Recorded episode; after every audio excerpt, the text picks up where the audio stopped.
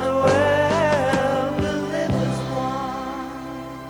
Cari ascoltatori, bentornati a questo nuovo appuntamento con l'informazione internazionale. Benvenuti alla puntata del 3 gennaio 2021, la prima naturalmente di quest'anno. Eh, abbiamo cambiato la sigla perché sempre siamo stati con Bloody Sunday dei U2 o U2 come dicono qua, mentre che adesso abbiamo cambiato per un classico, un classico che ancora continua vigente come immagine di John Lennon, dico perché il testo di cui parla questa canzone è perfettamente applicabile adesso nel 2021. L'8 dicembre si sono compiuti 40 anni della scomparsa di John Lennon, una data molto triste sicuramente non soltanto per gli amanti dei Beatles o gli amanti della musica in generale, ma credo che per chiunque abbia come anello, come ambizione per così dire la pace nel mondo.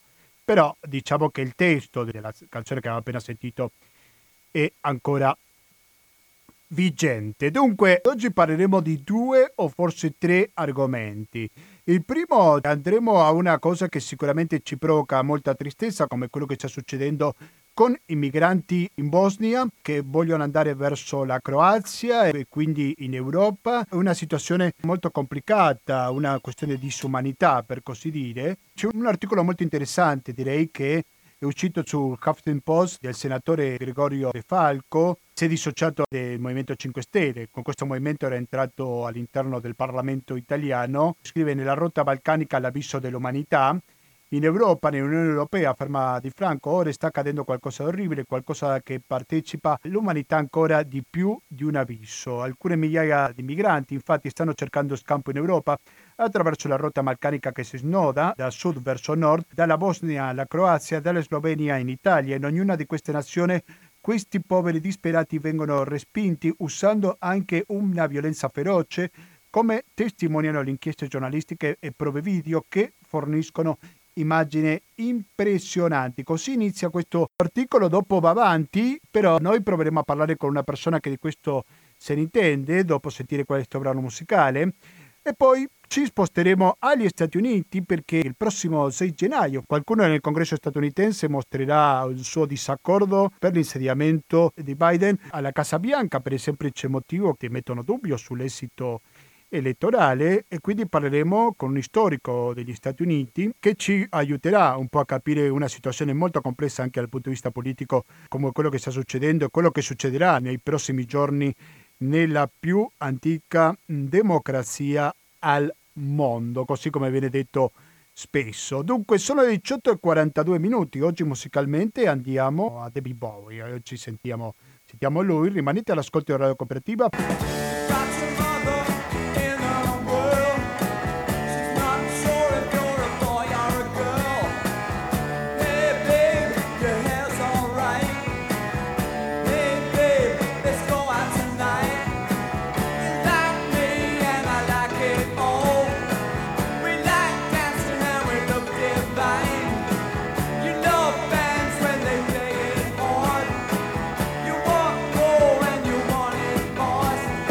18 e 47 minuti, siete sempre all'ascolto di Radio Cooperativa e come anticipato prima parleremo sulla questione migranti che ci sono in Bosnia, però innanzitutto parliamo di una questione, se vogliamo, più attuale, o quello che è successo la settimana scorsa, sono, sono stato un terremoto in Croazia, dico perché siamo nelle stesse aree, anche se sono paesi diversi, però magari nella stessa area geografica. E dicevo che nella vicina Croazia è stato questo terremoto che al momento sono stati sette morti più uno che è morto di recente, però per avere un aggiornamento più chiaro, più attuale se vogliamo di quello che sta succedendo in questo momento in Croazia è che ci colleghiamo con la sua capitale, con Zagabria, dove si trova Giovanni Valli. Giovanni Valli, buonasera e bentornato a Radio Cooperativa. Eh, buonasera a te e agli ascoltatori. Grazie mille per la tua disponibilità. Giovanni Valle è corrispondente Osservatorio Balcani presso Zagabria. Innanzitutto, qual è la situazione oggi dopo il terremoto, Giovanni? Allora, guarda, le, le aree più colpite sono a una cinquantina di chilometri a sud di Zagabria, parliamo della contea di Sisak e della Moslavina eh, e l'epicentro è stato a Petrinja, eh, una cittadina di circa 23.000 abitanti. Qual è la situazione lì? Beh, eh, a Petregna tutto il centro storico è distrutto, si stima che almeno 2000 edifici siano stati danneggiati, cioè significa che uno su due, almeno nel, nel centro storico, dovranno essere, dovranno essere demoliti. Il bilancio delle vittime, come dicevi te, fortunatamente non è stato molto alto, si parla di appunto sette vittime il giorno del sisma, il 29 dicembre, eh, più effettivamente un volontario che è morto oggi eh, cadendo da un tetto durante le riparazioni, mentre il conto dei feriti si è fermato a 26. Eh, a Zagabria la situazione è molto migliore, insomma il, il sisma ha, ha, toccato solo eh, così eh, poco diciamo, la, la, capitale croata, ci sono alcuni edifici che dovranno essere ristrutturati, penso a, due ministeri, le sedi di due ministeri, il Parlamento croato, la sede del governo, alcuni edifici della città alta, però diciamo niente a che vedere con la situazione appunto a 50 km più a sud e niente a che vedere con qual era la situazione a Zagabria a marzo, perché ricordo agli ascoltatori che un sisma di magnitudo 5.5 aveva già colpito la capitale croata il 22 marzo, danneggiando migliaia di, di, edifici e quella ricostruzione è ancora in corso. Ecco, questa volta invece il terremoto magnitudo 6.4 eh, ha invece colpito un'area più lontana insomma, rispetto alla capitale croata, un'area eh, comunque già in difficoltà economicamente, un'area più povera della Croazia e che adesso appunto è alle prese non soltanto con i problemi economici che aveva prima, mancanza di industrie che sono fallite, migrazione, alta disoccupazione, ma anche con la ricostruzione. Ecco, questo è un po' il quadro. Tu eri a Zagabria in quel momento, giusto? Quando è stato il terremoto? Io in quel momento ero a Zagabria, mentre negli eh, ultimi quattro giorni sì. sono... Sì, sì, sì, il terremoto ci ha buttati giù tutti c'è, c'è, c'è, allora, c'è stato innanzitutto un terremoto il 28, se non sbaglio, alle 6 e mezza di mattina e poi il, il terremoto del 29 invece era a mezzogiorno. Eh, si è sentito chiaramente a Zagabria, è stata una scossa di 20 secondi, ma si è sentito anche in Italia, in Bosnia, in Serbia, in Slovenia, fino a Grazia in Austria. È stata una scossa molto importante. Dopodiché negli ultimi quattro giorni io sono stato proprio a Petregna per, per dei reportage e, um, e per questo ti raccontavo insomma, di prima mano la situazione dalle aree più colpite. Come va avanti allora il processo di ricostruzione? Non so se si può parlare di ricostruzione visto che sono passati pochi giorni no? dall'evento, però c'è un piano almeno per il futuro prossimo? Eh, allora, per il momento il governo ha stanziato circa 16 milioni di euro ai comuni più colpiti per rispondere alle prime necessità, sono arrivati aiuti da tutta Europa eh, container, eh, unità abitative, tende, eh, tende militari, um, stufe elettriche, insomma tutto quello che serve adesso per ehm, dare un alloggio alle centinaia di persone, forse migliaia, che sono rimaste senza, senza una casa. Il numero non è chiaro dei, diciamo, dei senza tetto perché eh, allora in una caserma che è stata adibita a Tendopoli sono stati per il momento alloggiati circa 500 persone, ma molte altre persone hanno preferito non lasciare la propria casa e quindi dormire piuttosto in questi ultimi giorni in macchina o in una tenda piantata nel giardino. Parliamo di aree rurali, quindi per lo più di eh, parte dei centri urbani di Petri e Sisak parliamo per lo più di casette a sé stanti, quindi ecco, uh, ci sono tantissime persone che non sono state conteggiate per il momento uh, tra i, senza tetto, ma che in realtà lo sono, le, le, le case non sono più abitabili, quindi ecco, questa è un po' la, la, situazione per il momento, è chiaro che nei prossimi giorni, nelle prossime settimane si procederà con la stima con la stima dei danni e il governo croato comunque ci ha fatto sapere che come a marzo farà richiesta eh, di fondi al Fondo Europeo di Solidarietà e che quindi la, la, la ricostruzione verrà eh, finanziata con fondi europei. Tu hai detto una parola chiave, solidarietà, perché solidarietà, per mancanza di essa, vorrei parlare sul secondo argomento che volevo parlare con Giovanni Valle, di Osservatorio Balcani, quello che sta succedendo con i migranti in Bosnia. Prima stavamo facendo un accenno soltanto di un, di un articolo che ha scritto il senatore De Falco, in cui denunciano una situazione molto grave anche dal parte di vista della polizia. Partiamo se vogliamo dalla parte della polizia in Croazia, dove tu ti trovi Giovanni. Il senatore naturalmente che non è l'unico, sono in tanti a dire che l'atteggiamento della polizia croata verso i migranti che vogliono entrare in Croazia è molto crudele. Ma quanto c'è di vero? Qual è la situazione umanitaria da parte di questi migranti? Allora, beh, è sicuramente un fatto, una costante degli ultimi anni, quello della violenza della polizia croata, i pushback, i respingimenti illegali sono stati documentati in ogni modo da Amnesty International alle associazioni che sono attive sul confine tra Croazia e Bosnia. Eh, quello che è nuovo degli ultimi giorni è purtroppo il fatto eh, che eh, Faccio un piccolo riepilogo. Allora, il, i migranti che arrivano in Bosnia per raggiungere la Croazia eh, passano prima per Sarajevo e poi nel cantone di Unasana, che è il cantone a nord-ovest della Bosnia-Herzegovina, eh, che geograficamente si incuna un po' nella Croazia e passata quella frontiera lì tra, eh, tra Croazia e Bosnia, c'è un breve tratto di Croazia prima di arrivare in Slovenia e quindi nell'area Schengen. Quindi è questa la strada che si sceglie eh, principalmente. Eh, a, nel cantone Unasana la città principale è quella di Bihać, dove si trovava fino a qualche settimana fa un campo, eh, il, il, campo di Bira, eh, e poco più a sud si trovava un altro campo che è stato chiuso eh, proprio qualche giorno fa e che poi ha preso fuoco, che era il campo di Lipa. Ecco, entrambe queste strutture sono state, sono state, chiuse, c'è un rimpallo di responsabilità tra l'amministrazione centrale Sarajevo e le autorità locali, quelle del cantone e quelle del comune di Bihać, che si oppongono alla, alla riapertura di, nuove, di, nuovi campi, di nuove strutture.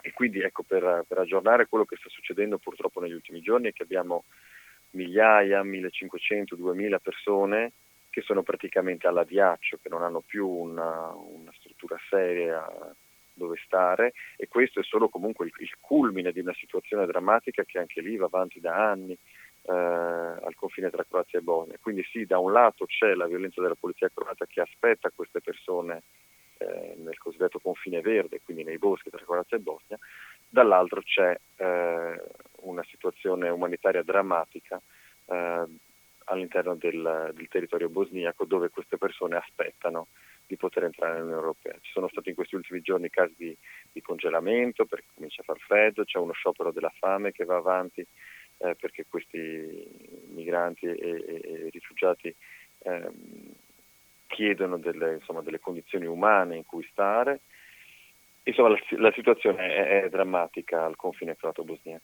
Ma è stato chiuso un campo migranti, giusto? Quindi anche se fuori la Croazia tu ti trovi in questo paese, però ne sai qualcosa di perché è stato chiuso? Perché si è aggravata questa situazione, al di là della questione climatica naturalmente, no? Beh, è il, diciamo, è il culmine di questo uh, scontro politico tra uh, i diversi livelli, no? tra il comune di Bihać, dove parte della popolazione, dove insomma, ci sono dei gruppi che protestano contro la presenza dei migranti e dove il sindaco non ne vuole sapere di avere un, appunto, una, una, struttura fissa, un campo profughi nel proprio comune, c'è il cantone Una Sana che pure accusa Sarajevo di eh, eh, la, lasciarlo da solo con la gestione dei migranti. E dall'altro lato ci sono appunto le autorità di Sarajevo dove a Sarajevo ci sono pure dei, dei campi profughi strapieni, eh, l'Organizzazione Mondiale per le Migrazioni che eh, anche gioca un ruolo insomma, nel, nell'organizzazione di questi campi. E quindi è questa, dire, è, è, è, questa incertezza politica e questa non volontà di gestire il problema eh, che ha portato alla, a questo climax, diciamo, a questa ascesa drammatica del, eh, al peggioramento delle condizioni al confine. È chiaro che se si sceglie un, un'ottica un po' più ampia eh, si vede che eh, è la Bosnia-Herzegovina a dover gestire insomma, l'ultima tappa di un flusso uh, migranti che eh, spetterebbe forse all'Unione Europea di eh, organizzare. Eh, sì, ma anche tu sei come De Falco e, e, altri naturalmente osservatori dell'idea che l'Europa dovrebbe prendersi una responsabilità che attualmente non si prende? Eh, allora, non so cosa, cosa, ha scritto De Falco, ma a me pare evidente che non possa essere la Bosnia-Herzegovina a gestire eh, insomma, i flussi di migrazione diretti eh, all'Unione Europea. Questo penso sia chiaro a tutti come lo era da- diciamo, dal 2015 in poi, da quando è iniziata questa rotta balcanica, eh, i paesi che sono, che sono nei Balcani sono per i migranti semplicemente delle tappe eh, sulla rotta per la Germania, per la Svezia, per i paesi del nord Europa. Eh, quello che si è deciso di fare dal punto di vista europeo è di sigillare il confine croato-bosniaco, eh, la polizia croata appunto come dicevi tu eh, si comporta in un modo direi quasi sadico a giudicare da alcuni rapporti di Amnesty International da alcune immagini, eh, relegando l'aspetto gestionale alla Bosnia e Herzegovina. È chiaro che questa situazione non ha senso e, e- e non può continuare. Sì, ma anche ho sentito dire qualche analista secondo il quale ci sono tante differenze fra questi paesi, però hanno una sola cosa in comune, ovvero l'avversione o il rifiuto dei migranti. I paesi dei Balcani? Sì, sì, sì, esatto. Ma È vero questo? Non è vero? No, a me sembra un po' uno stereotipo. Eh. Eh, io direi dipende, cioè nel 2015 quando è, quando scoppiata, insomma è, è nato il fenomeno della rotta balcanica, eh, tutti i paesi dei Balcani hanno fatto più o meno buona figura, diciamo, si sono comportati bene, anche la Croazia, anche la polizia croata all'epoca eh, usciva in prima pagina sulla stampa locale con questi eh, poliziotti che aiutavano i migranti a trovare la strada giusta per la Slovenia piuttosto che per l'Ungheria. Ma perché? Perché all'epoca la Croazia era un paese di transito, cioè c'era un accordo europeo che permetteva a queste persone di raggiungere la propria destinazione in Germania o altrove.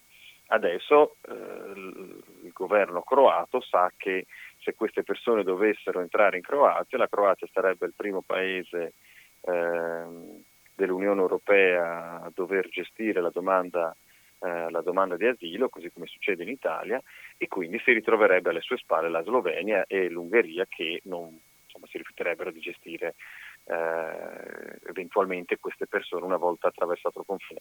Quindi è quella mancanza di solidarietà europea che fa sì che chi si trova al confine eh, con i paesi appunto extraeuropei eh, preferisca irrigidire il confine come ha fatto l'Ungheria e come ha fatto la Croazia piuttosto che eh, ritrovarsi la patata bollente. Però questo non significa appunto che i paesi dei Balcani siano intrinsecamente eh, cattivi e No, qui certo. tutti sanno cosa significa essere rifugiato, lo sono stati molti eh, 20-30 anni fa.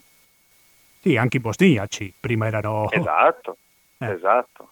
Eh, ci ricordiamo anche Esatto. la guerra, no? Il comportamento che tu molto bene ci descrivi, Giovanni Vale, da Zagabria, è una questione più statuale, governamentale, oppure anche corrisponde al tuo vicino di casa? Ma guarda, allora, qui in Croazia appunto i migranti non si vedono, Eh, quando attraversano il confine con la Bosnia per passare poi in Slovenia lo fanno attraverso, eh, attraverso i boschi purtroppo, no? attraverso lunghe camminate notturne in cui rischiano di essere beccati dalla polizia.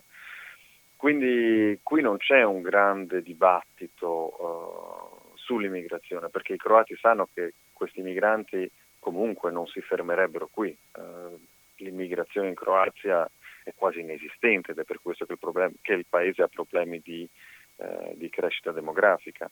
Eh, c'è sicuramente, come altrove, eh, una certa retorica eh, contraria ai migranti presso alcuni gruppi no, politici, penso ovviamente alla, alla destra, qui come altrove.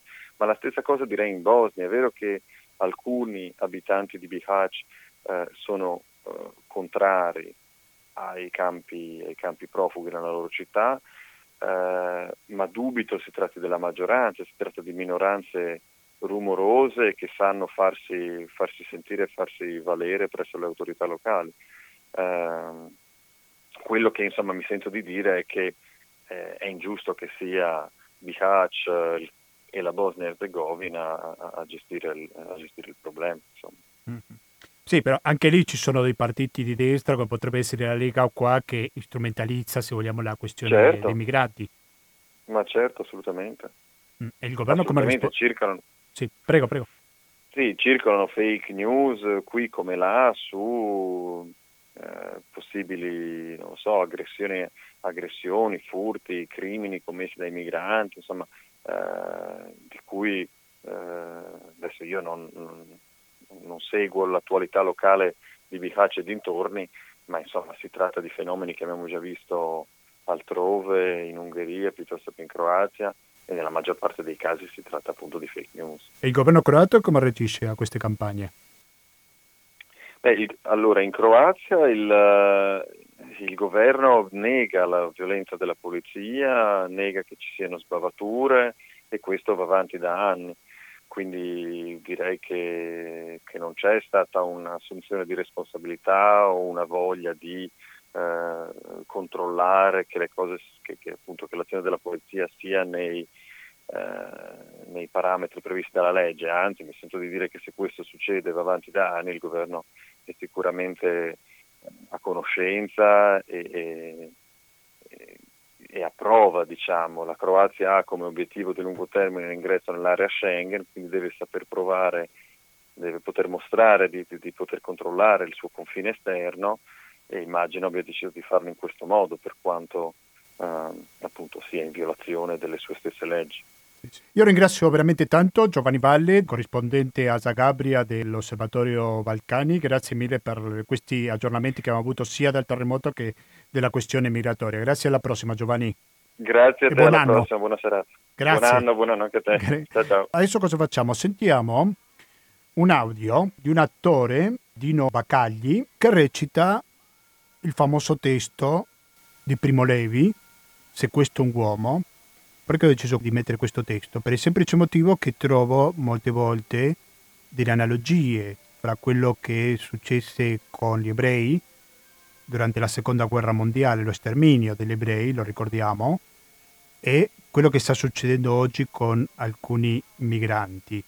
E mi sto riferendo non in quanto alle dimensioni naturalmente delle due tragedie, però questo di vedere i migranti come se fossero degli oggetti senza dignità, come se non fossero esseri umani. Questo mi sembra che ci deve far riflettere. Sentiamo la voce di No Becagli con Se questo è un uomo, dopodiché sentiamo musica.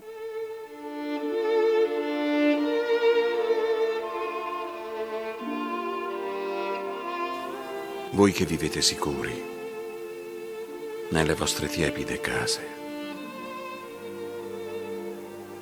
Voi che trovate tornando a sera il cibo caldo e visi amici. Considerate se questo è un uomo che lavora nel fango, che non conosce pace,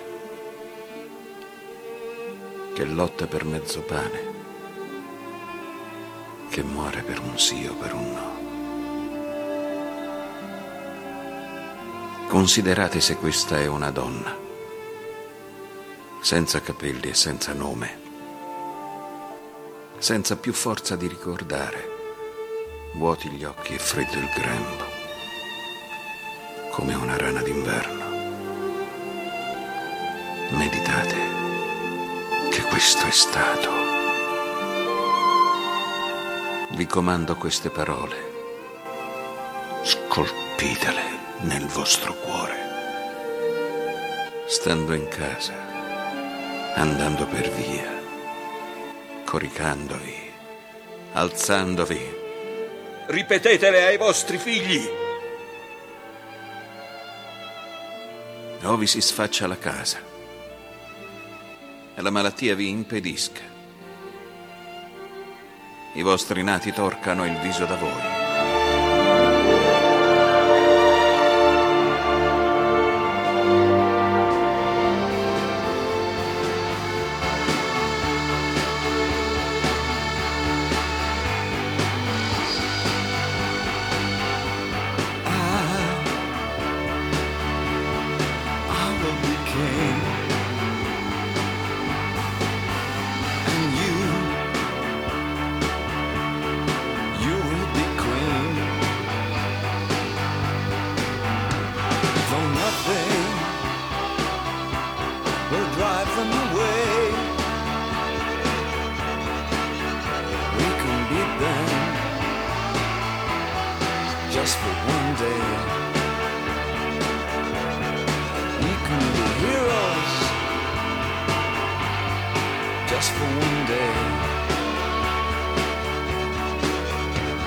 E continuiamo con questa diretta di Radio Cooperativa quando sono le 19.15 minuti. Andiamo avanti con questa puntata dedicata all'attualità internazionale. Come le anticipavo in apertura di questa trasmissione, quella che inizia è una settimana chiave per gli Stati Uniti. Ci sarà tra poco il ballottaggio per il Senato in Georgia, una elezione che sicuramente è molto chiave per quello che sarà l'amministrazione Biden, perché secondo come venga a finire questa elezione potrà avere un potere maggiore o minore nel Parlamento il presidente che si insiederà farà 17 giorni.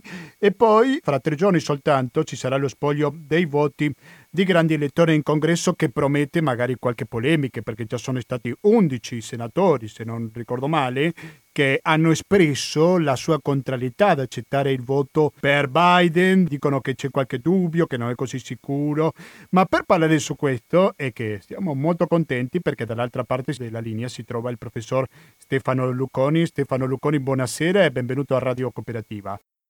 Buonasera grazie per l'invito. Grazie a lei per accettarlo. Stefano Lucconi è professore di storia degli Stati Uniti presso l'Università di Padova, ha scritto diversi saggi, nomino l'ultimo, L'anima nera negli Stati Uniti, 400 anni di presenza afroamericana, edito da Club, che è cooperativa libraria editrice Università di Padova, però poi ci sono anche altri libri un po' meno recenti, ma poco meno recenti perché quest'anno, cioè nel 2020 è pubblicato La Nazione Indispensabile, storia degli Stati Uniti dalle origini fino a Trump, La Nazione Indispensabile, un altro libro del 2016. Dunque, ma andiamo all'attualità, professor Lucconi, con cosa ci dobbiamo aspettare questa settimana che potrebbe capitare negli Stati Uniti?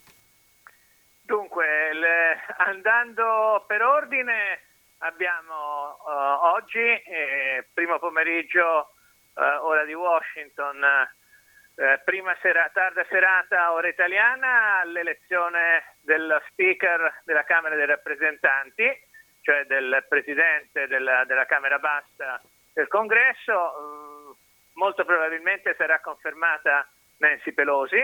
Martedì prossimo, il 5, si svolgono due ballottaggi per i due seggi federali della Georgia al Senato e sono due ballottaggi fondamentali perché al momento c'è il Partito Democratico che ha soltanto 48 seggi, tenendo presenti anche due indipendenti che generalmente votano per, eh, con, con il Partito Democratico, quindi Biden ha la necessità di ottenere il controllo del Senato per poter attuare la sua agenda legislativa.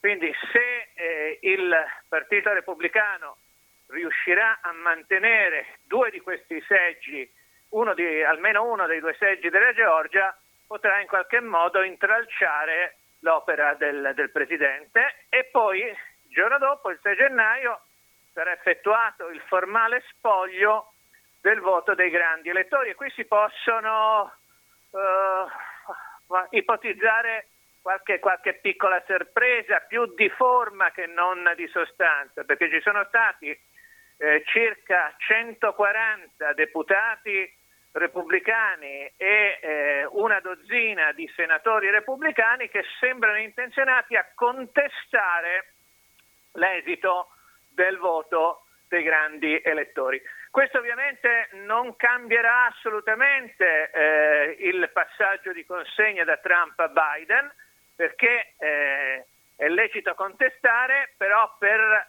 annullare il voto dei grandi elettori come questi repubblicani vorrebbero, è necessaria la maggioranza sia al Senato sia alla Camera. Alla Camera il Partito Democratico ha la maggioranza dei seggi e quindi questo ultimo tentativo eh, dei sostenitori di Trump di impedire a Biden di diventare presidente è semplicemente un qualche cosa di velleitario che si scontra col fatto che eh, questa mozione non potrà mai essere approvata perché i democratici hanno la maggioranza dei seggi alla Camera e per eh, l'eventuale annullamento del voto dei grandi elettori è necessaria la maggioranza sia al Senato sia alla Camera. Sì, e tantomeno a due settimane soltanto dell'insediamento, giusto?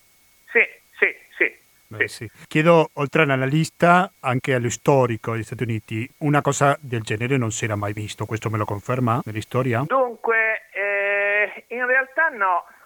Eh, in realtà no, non glielo posso confermare perché ci sono eh, due precedenti.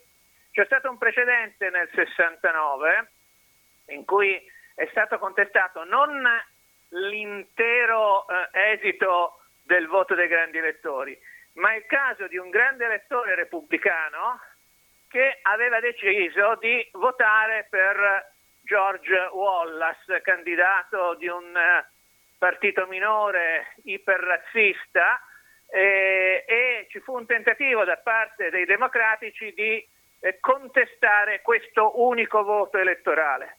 Poi nel 2001, eh, quindi subito dopo il contestatissimo voto in Florida, quello che assegnò eh, per soltanto 537 voti popolari la Casa Bianca a uh, George Bush Jr., eh, nel 2001 ci fu un tentativo di alcuni deputati eh, democratici di annullare il voto dei grandi elettori della Florida, però questa risoluzione non fu appoggiata come richiede eh, la legge da un, eh, dal, dal, dal Senato e quindi non porta assolutamente a niente. E nel 2005 Barbara Boxer, che era una eh, senatrice democratica, cercò di eh, far annullare il voto dei grandi elettori dell'Ohio per impedire a George Bush Jr. di essere confermato alla Casa Bianca. Quindi ci sono dei precedenti, precedenti che però non hanno portato a niente e soprattutto precedenti limitati o a singoli voti elettorali come nel 1969 o a voti di singoli stati, la Florida nel 2001 e l'Ohio nel 2005. Non c'è mai stato un tentativo di eh, annullare a tappeto il voto dei grandi elettori. Anche per una questione tempistica, perché se questo voto da parte del Parlamento si registra sempre a gennaio, quindi a pochi giorni prima dell'insediamento, dal punto di vista pratico non so come potrebbe funzionare qualora ci fosse, si andasse avanti con questa idea, giusto? Non ci sono precedenti, si dovrebbe rieleggere i grandi elettori e eh, la soluzione più semplice sarebbe quella di farli eleggere dalle assemblee legislative dei singoli stati anziché dai cittadini, come avviene ormai da tempo immemorabile. Però, ripeto, è un'ipotesi per il 6 gennaio prossimo esclusivamente virtuale, perché i repubblicani non hanno i numeri per far approvare la loro risoluzione, perché al, alla Camera il Partito Democratico è in larga maggioranza. Torniamo Stiamo a- così eh, facendo delle, delle alchimie politologiche. Torniamo all'attualità, professor Luconi. Come lei accennava prima, ci saranno delle elezioni per il Senato in Georgia, ma non so se ha qualche sondaggio, si sa più o meno quale potrebbe, usiamo il condizionale naturalmente, essere l'esito elettorale? Ma dunque i sondaggi ci sono, però il problema dei sondaggi è che sono estremamente discordanti su chi eh, sia in testa e comunque il margine di chi è in testa è di gran lunga eh, superiore, scusi, inferiore al margine di errore dei sondaggi stessi. Quindi è un testa a testa. Quello che possiamo dire con certezza è il precedente, eh, perché questo è un ballottaggio perché eh, lo scorso 3 novembre, in coincidenza con le elezioni presidenziali, si sono svolte le elezioni per la scelta dei due senatori della Georgia e in quel caso eh, sono risultati in testa entrambi i candidati eh, repubblicani. Quindi il precedente farebbe pensare alla possibilità del Partito Repubblicano di conservare almeno uno dei due seggi che attualmente detiene in Senato, quindi impedendo ai democratici di controllare la Camera Alta del Congresso. Però, ripeto, nel frattempo sono passati eh, un paio di mesi, eh, il Partito Repubblicano, appoggiando alcune iniziative di, di Trump, non, non, ha fatto certo una, una bella figura e poi c'è anche da dire questo, che le elezioni presidenziali hanno coinvolto un numero eh, eccezionale per gli Stati Uniti di elettori. Eh, lo scorso novembre si è raggiunto il massimo, la punta più alta della partecipazione elettorale addirittura dal 1900, cioè dall'inizio dello scorso secolo. Ecco, questo coinvolgimento, questo entusiasmo che ha portato eh, la gente a votare non necessariamente è destinato a riproporsi nel giro di, di, di poche settimane, anche se sono elezioni particolarmente importanti per gli equilibri politici del futuro della, della, della presidenza di Biden, non sappiamo quanto possa essere effettivamente a distanza di, di qualche settimana il, il, il, livello del coinvolgimento del, dell'elettorato. Ci sono moltissimi elettori che hanno già votato per posta, però in Georgia, che è uno Stato eh, repubblicano, c'è la tendenza a votare di persona, un po' seguendo quelle che erano state le indicazioni di Trump già in occasione delle elezioni presidenziali di novembre. Sì, anche Quindi perché... c'è una grande incertezza. No, in anche perché a novembre, se non ricordo male, quelli che si recavano eh, fisicamente a votare Sì. al seggio elettorale erano più i repubblicani più che... Erano più i repubblicani che non i democratici, certo. Eh, certo. eh, eh, Però eh. lo scorso novembre c'è stata una discrasia nel voto in Georgia, c'è stata una vo- sorta di voto diviso, nel senso che per eh, l'elezione del presidente eh, la maggioranza è stata ottenuta dal Partito Democratico, per invece l'elezione eh, dei senatori la maggioranza è stata ottenuta dai candidati repubblicani, anche se non si è trattato di una maggioranza assoluta, si è trattato di una maggioranza relativa e quindi è stato necessario indire il ballottaggio che si svolgerà martedì prossimo. Ma quanto importanti sono queste elezioni? Perché lo ricordiamo che negli Stati Uniti, essendo una repubblica presidenzialista, il Parlamento non ha la stessa forza che magari siamo abituati, per esempio, qua in Italia. Ma cosa potrebbe non fare Biden qualora non avessi la maggioranza in Parlamento?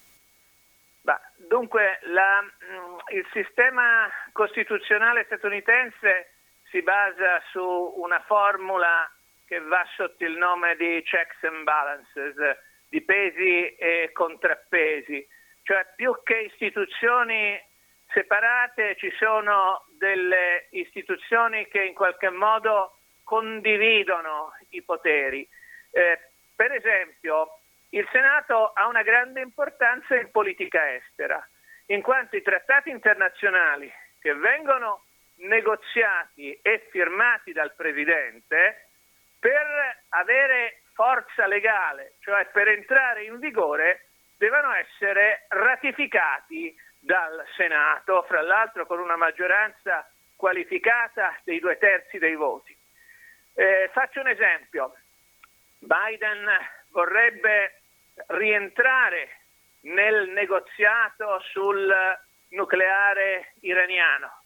Biden vorrebbe rientrare negli accordi di Parigi sul controllo eh, del, del cambiamento climatico. Ecco, sono decisioni di politica estera che avranno bisogno del consenso del Senato. Quindi senza il consenso del Senato eh, Biden non può essere libero di gestire autonomamente la politica estera. Cioè sì, gli Stati Uniti sono un sistema presidenziale, però soprattutto in politica estera il Senato ha il potere di condividere le strategie e le politiche con il Presidente, quindi se Presidente e Senato eh, e maggioranza del Senato sono sotto partiti diversi, di fatto si arriva a una impasse in, in, politica, in politica estera. Sì, lei parlava un po' sull'accordo sul nucleare iraniano e ricordo che oggi, 3 gennaio, si compie un anno dell'omicidio di Soleimani,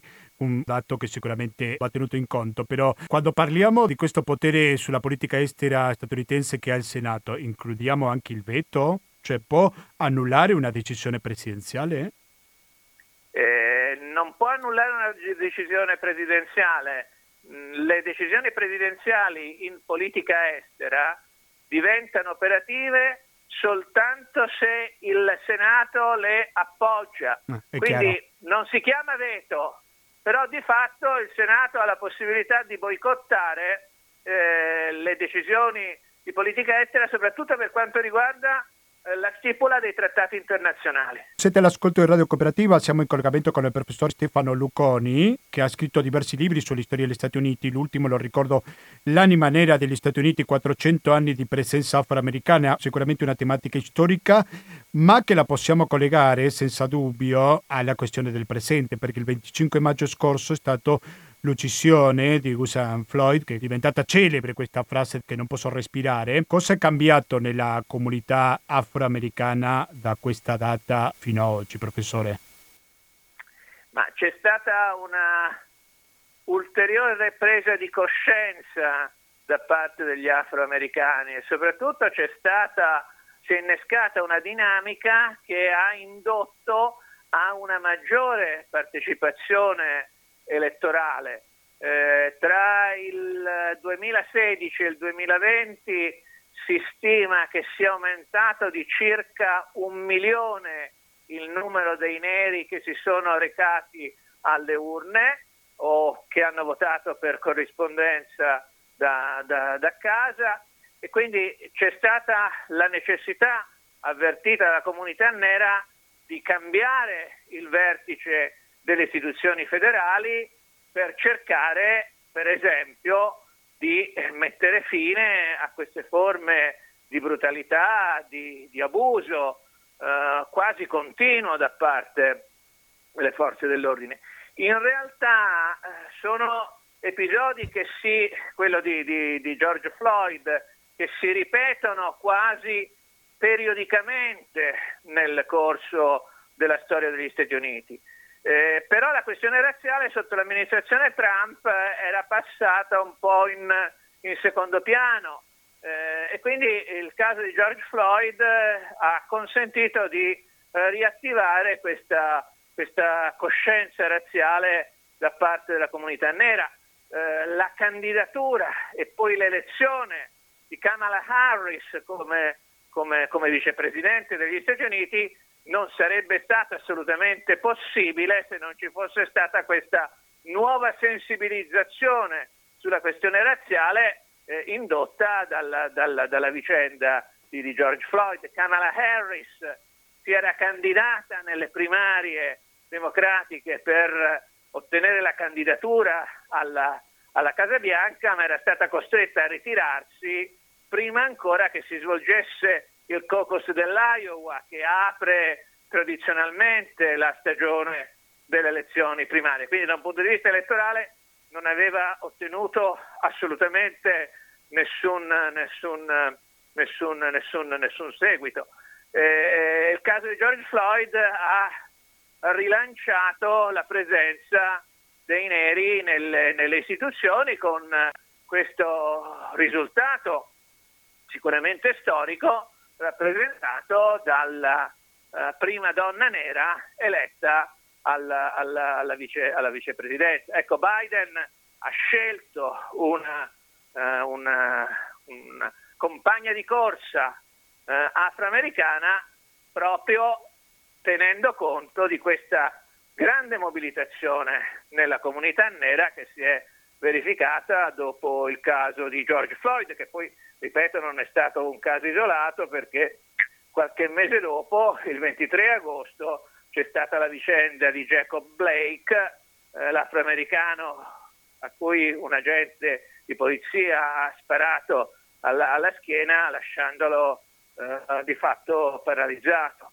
È vero, per il caso di Floyd è stato ancora più importante dal punto di vista mediatico, naturalmente perché stiamo parlando di una morte, niente meno, però anche una questione, se vogliamo, del video, no? Perché c'è stata questa morte che è stata, come dire, scenificata, che è stata evidenziata, che è stata messa sotto gli occhi della comunità statunitense e anche internazionale, oserei dire. E questa è una delle cause per cui è stato così importante per cambiare le coscienze, o almeno così si spera, nella democrazia statunitense?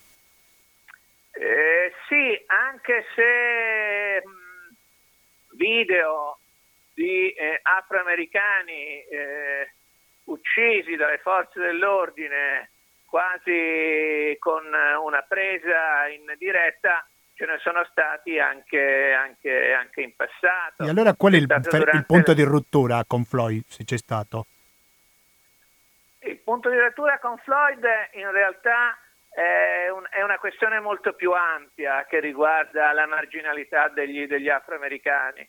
Cioè eh, il caso di George Floyd, che ripeto non è un caso isolato, anche da un punto di vista di proiezione mediatica, è coinciso con una uh, contingenza storica in cui eh, gli afroamericani si sono trovati ancora una volta uh, ultimi, sugli ultimi scalini della, della, della, della, della scala sociale.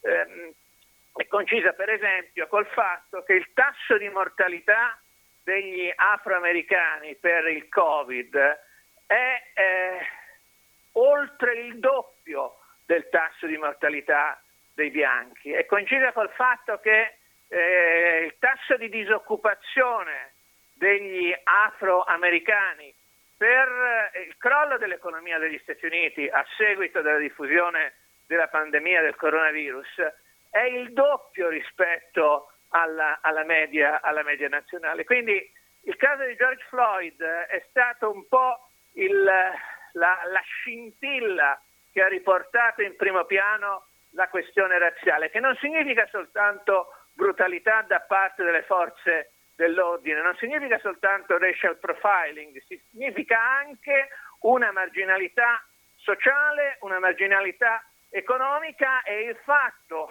nello specifico di questa che ormai è diventata un'emergenza planetaria della, della pandemia del, del Covid-19 è che gli afroamericani sono colpiti sia da un punto di vista sanitario sia da un punto di vista economico eh, dalle conseguenze del coronavirus in misura di gran lunga maggiore rispetto alla media nazionale, in particolare rispetto ai bianchi. Cioè ancora una volta il caso di George Floyd è stata un po' la punta di un iceberg che ha dimostrato in maniera palese come gli afroamericani restino tra gli ultimi eh, nella società statunitense. Sì, molto chiaro. Allora, nel suo ultimo libro che è uscito, lo ricordo attraverso l'editoriale Cleo dello scorso settembre, c'è uno degli ultimi capitoli, dice i fallimenti dell'America post-razziale. Quindi possiamo considerare attualmente gli Stati Uniti di oggi come un paese post-razziale? Se sì, perché?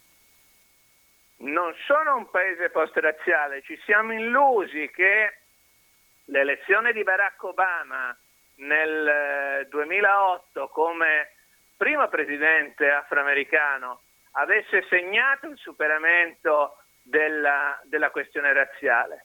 Invece negli Stati Uniti continua a essere presente un fortissimo divario tra eh, popolazione bianca e popolazione nera. Lo ricordavo prima, termini economici, il reddito medio eh, di un afroamericano è circa la metà del reddito medio di un bianco. Tasso di disoccupazione dei neri è quasi il doppio del tasso di disoccupazione dei bianchi. Il Covid-19 colpisce i neri in misura eh, maggiore rispetto al, ai, ai, bianchi.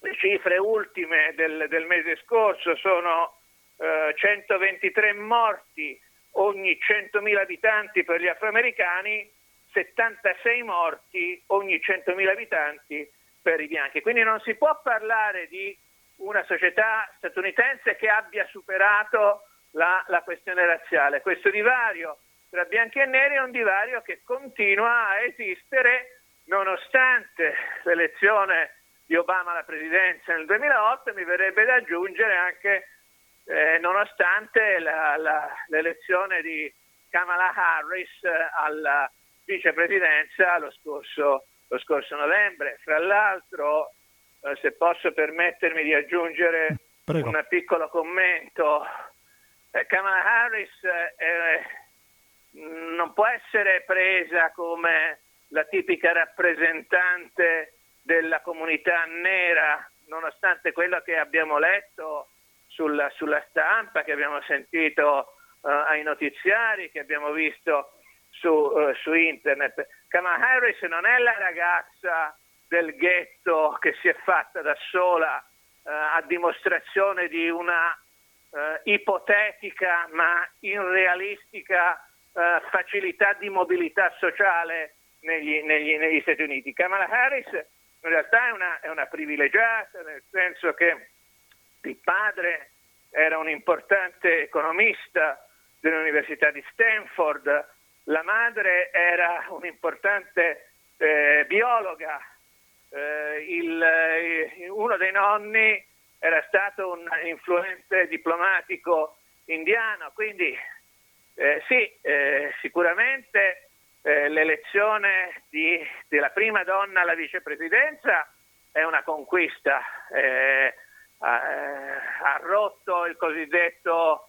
soffitto di cristallo, la tendenza a escludere le, le donne, però Kamala Harris eh, incarna poco eh, la- l'afroamericano medio, in particolare incarna poca la, la- la donna nera, eh, nera, nera media. Quindi anche in questo la, la- questione razziale continua, continua un po' a pesare, continua a pesare in positivo perché eh, Kamala Harris è stata scelta in quanto afroamericana come candidata democratica alla vicepresidenza, però continua a pesare anche in negativo, nel senso che i neri che riescono a affermarsi generalmente partono da una situazione sociale eh, relativamente generalmente, eh, generalmente benestante. Quindi questo ci dice che in realtà poi la questione razziale è lo specchio di una, di una condizione, di una condizione economica difficile per la grande maggioranza degli afroamericani. È più significativo dal punto di vista di genere la elezione di Harris che dal punto di vista razziale, quindi i cambiamenti magari che si aspettavano e non si sono prodotti dalla presidenza Obama, lei è pessimista nel senso che magari non si produrranno dal punto di vista razziale con la vicepresidenta di Kamala Harris, giusto? Io sono estremamente scettico da questo punto di vista. Sono scettico perché durante, parlavamo prima del caso di George Floyd, quindi in generale della brutalità delle forze dell'ordine nei confronti eh, degli afroamericani.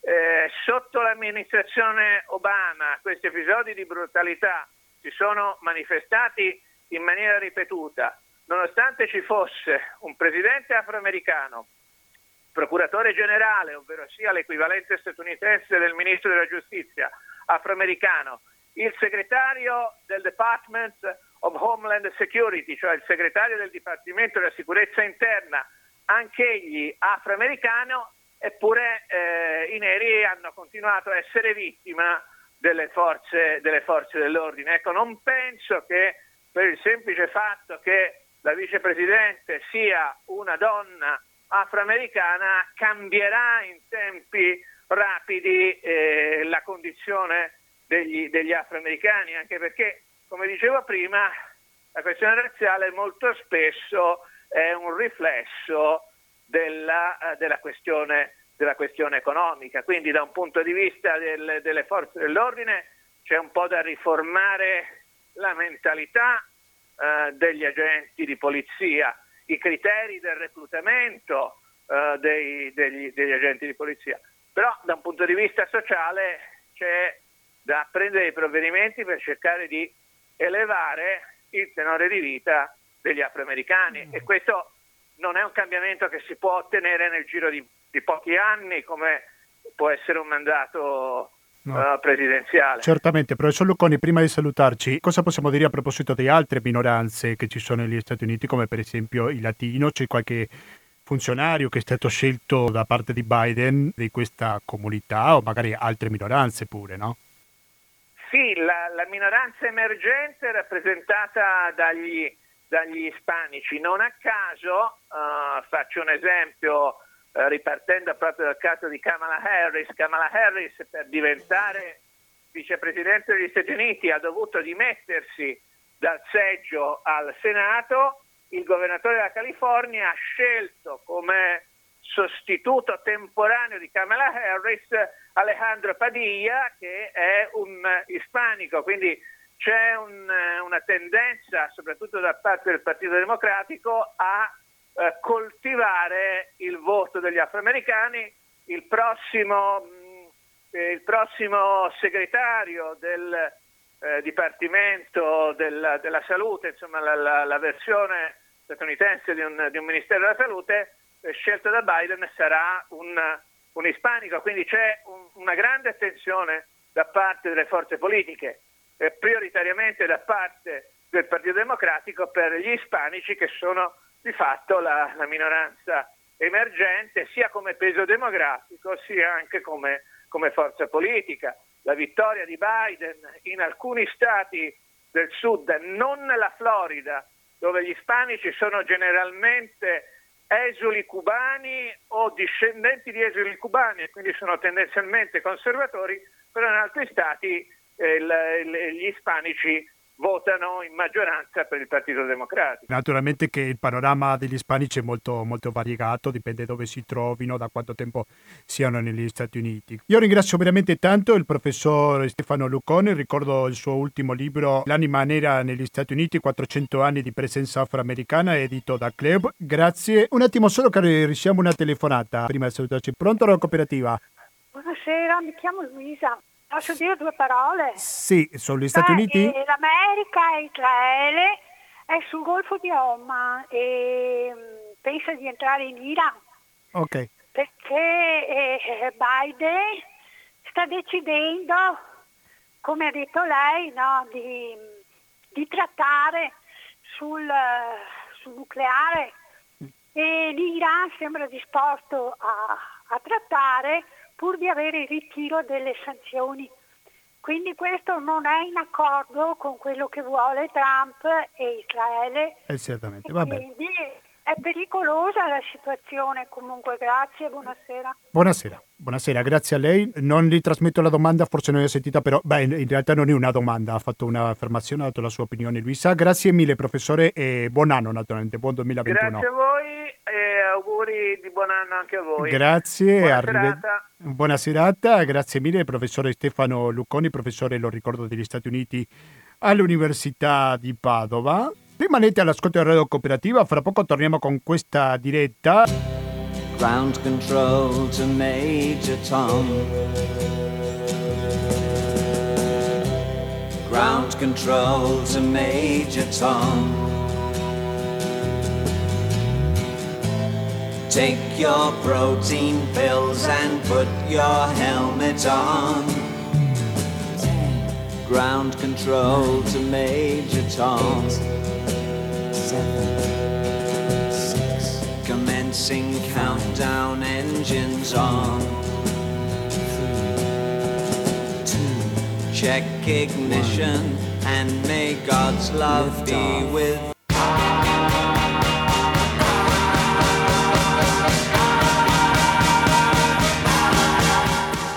Adesso sono le 19 e 54 minuti. Naturalmente siete all'ascolto di Radio Cooperativa, se dico Radio Cooperativa dico 92.7 MHz per il Veneto in genere.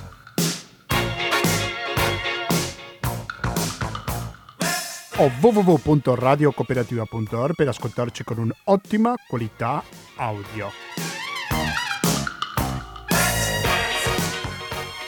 Una notizia che magari non ha avuto grandissima ripercussione, però probabilmente ce l'avrà nei prossimi giorni, la questione di Assange. Il direttore Wikileaks afferma che se stradano Assange negli USA sarà la morte della libertà di stampa. Stefania Maurizi sul Fatto Quotidiano scrive che è un caso che deciderà il futuro del giornalismo. Domani un giudice inglese stabilirà se il fondatore di Wikileaks dovrà essere stradato negli Stati Uniti, dove rischia una pena di 175 anni. Il Fatto Quotidiano ha chiesto a un analista del report islandese, Krita Hudson, direttore dell'organizzazione. Poi gli fa un'intervista Maurizi a Rafson. È una notizia che ci sarà da parlare, quello che capiterà domani con Assange.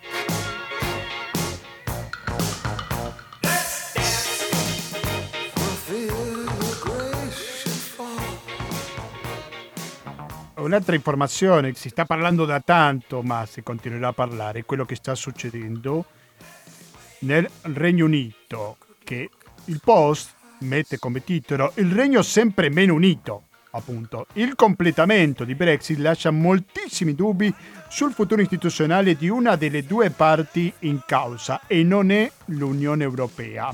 L'uscita del Regno Unito dall'Unione Europea, afferma il Post, che si è completata il 1 gennaio 2021, dopo che le due parti avevano trovato un compromesso sul futuro commerciale, lascerà moltissimi strascichi. Dai disagi e dalle lentezze burocratiche dei prossimi mesi fino a un ripensamento del ruolo del Regno Unito nel mondo. Nel medio e lungo termine potrebbe inoltre minacciare una delle due componenti fondamentali dello Stato, richiamate anche nel nome, non nella monarchia, il cui consenso rimane altissimo, ma l'unità dei paesi che lo compongono. E naturalmente l'articolo del Post si riferisce al caso scosese.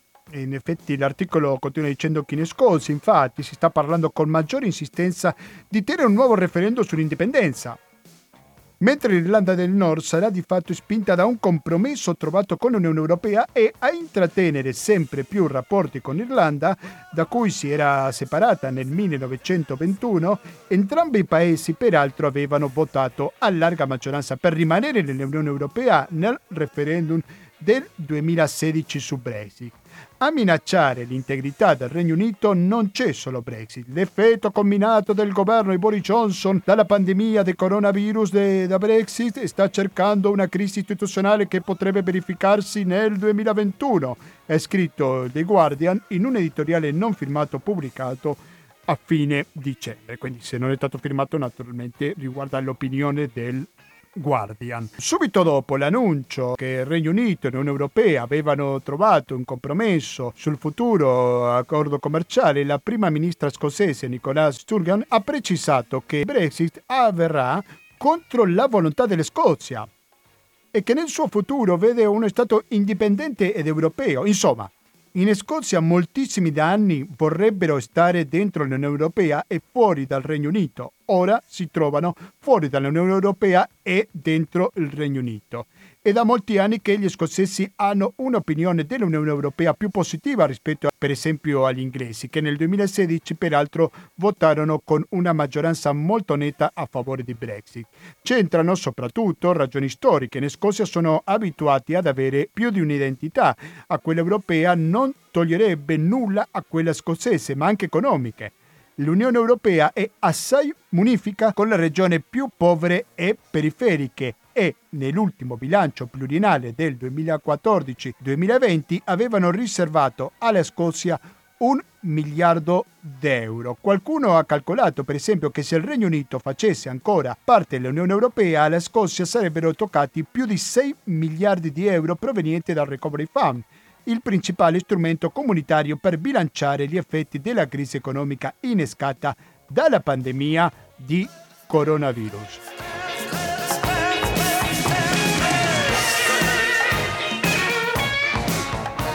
Cari ascoltatori, sono le ore 20, quindi è arrivato il momento di salutarci.